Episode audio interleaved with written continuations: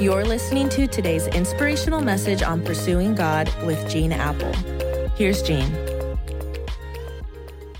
Well, hey, happy Wednesday, and I'm so glad you could join me for a few minutes together as we pursue God. And today I want to begin with this thought Tough times never leave you where they find you. Painful experiences have a way of helping you change your direction. I'll never forget an emergency phone call I received one time from a highly successful real estate broker. He was brash, arrogant, self made, and is, in his industry, he was considered at the top of his game, top of the pecking order. In fact, he had traveled to New Orleans to speak to several thousand people at a real estate convention who thought he was just the model of success, and, and they just wanted to tap into his expertise and his business acumen. But he called me from his hotel room, broken, lonely, searching, empty, going through a divorce, on the verge of suicide, and he asked, Can you help me? He said, I've got it all, and yet I've got nothing. It was pain that eventually became the turning point for him in his life. That's what happened to Jonah. God said, Jonah, go to Nineveh. Instead, Jonah disobeys, jumps on a boat, cruises to Tarshish instead. But on the way to Tarshish, there's a storm, and the boat is being tossed, and suddenly Jonah, carrying all this guilt for refusing to listen to God, says, It's all my fault. I know why this storm is happening. I'm running from God. And so he says, Jonah 1, verse 12, Throw me into the sea, and it will become calm again, for I know that this terrible storm is all my fault. Well, as you may know, Jonah's Mediterranean cruise is only beginning at that moment. God had arranged for Jonah to have a very unique cruise right at the bottom of the sea. The Bible says in Jonah 1:17, "Now the Lord had arranged for a great fish to swallow Jonah, and Jonah, isn't this gross? It says was inside the fish for 3 days and 3 nights. He's inside the fish for 3 days.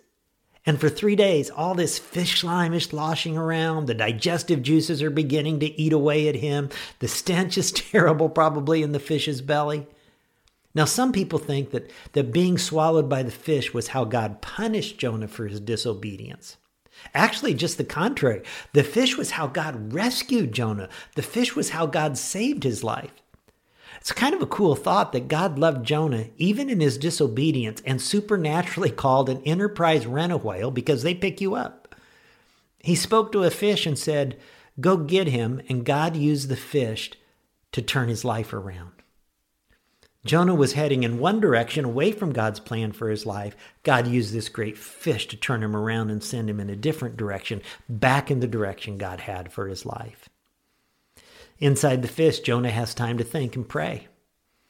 Ever been alone in a dark place, a dark time where you just come face to face with who you are, what you're becoming, how you relate to God, what's happening in your life? It can be a pivotal moment, and Jonah has that chance.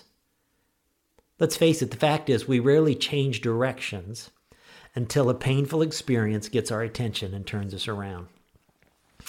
Maybe it wasn't a fish that came along for you, but maybe God provided a friend. Or someone got you to AA or Celebrate Recovery or Grief Share or Divorce Care. Or someone gave you a call or someone gave you a CD or a book. Or maybe you were sitting in church one weekend or watching online and God just reached down and rescued you. Jonah should have followed God when he said, Go to Nineveh. He should have followed God when he set foot on the SS Escape. He should have followed God when he felt the boat rocking and everyone getting seasick, but he didn't. And so God uses this fish to say, Jonah, and God may use something in your life that initially looks like a big problem to say to you, turn around, turn around, and follow me. God, it's my prayer today that this would be a day this would be a moment. This would be a year of turnaround in our lives. Help us not to waste the hurt, the pain, the heartbreak we've been through in 2020, to use that experience to turn us in your direction in this new year. We pray in Jesus' name. Amen. Amen. Hey, thanks for joining me today. We'll see you tomorrow.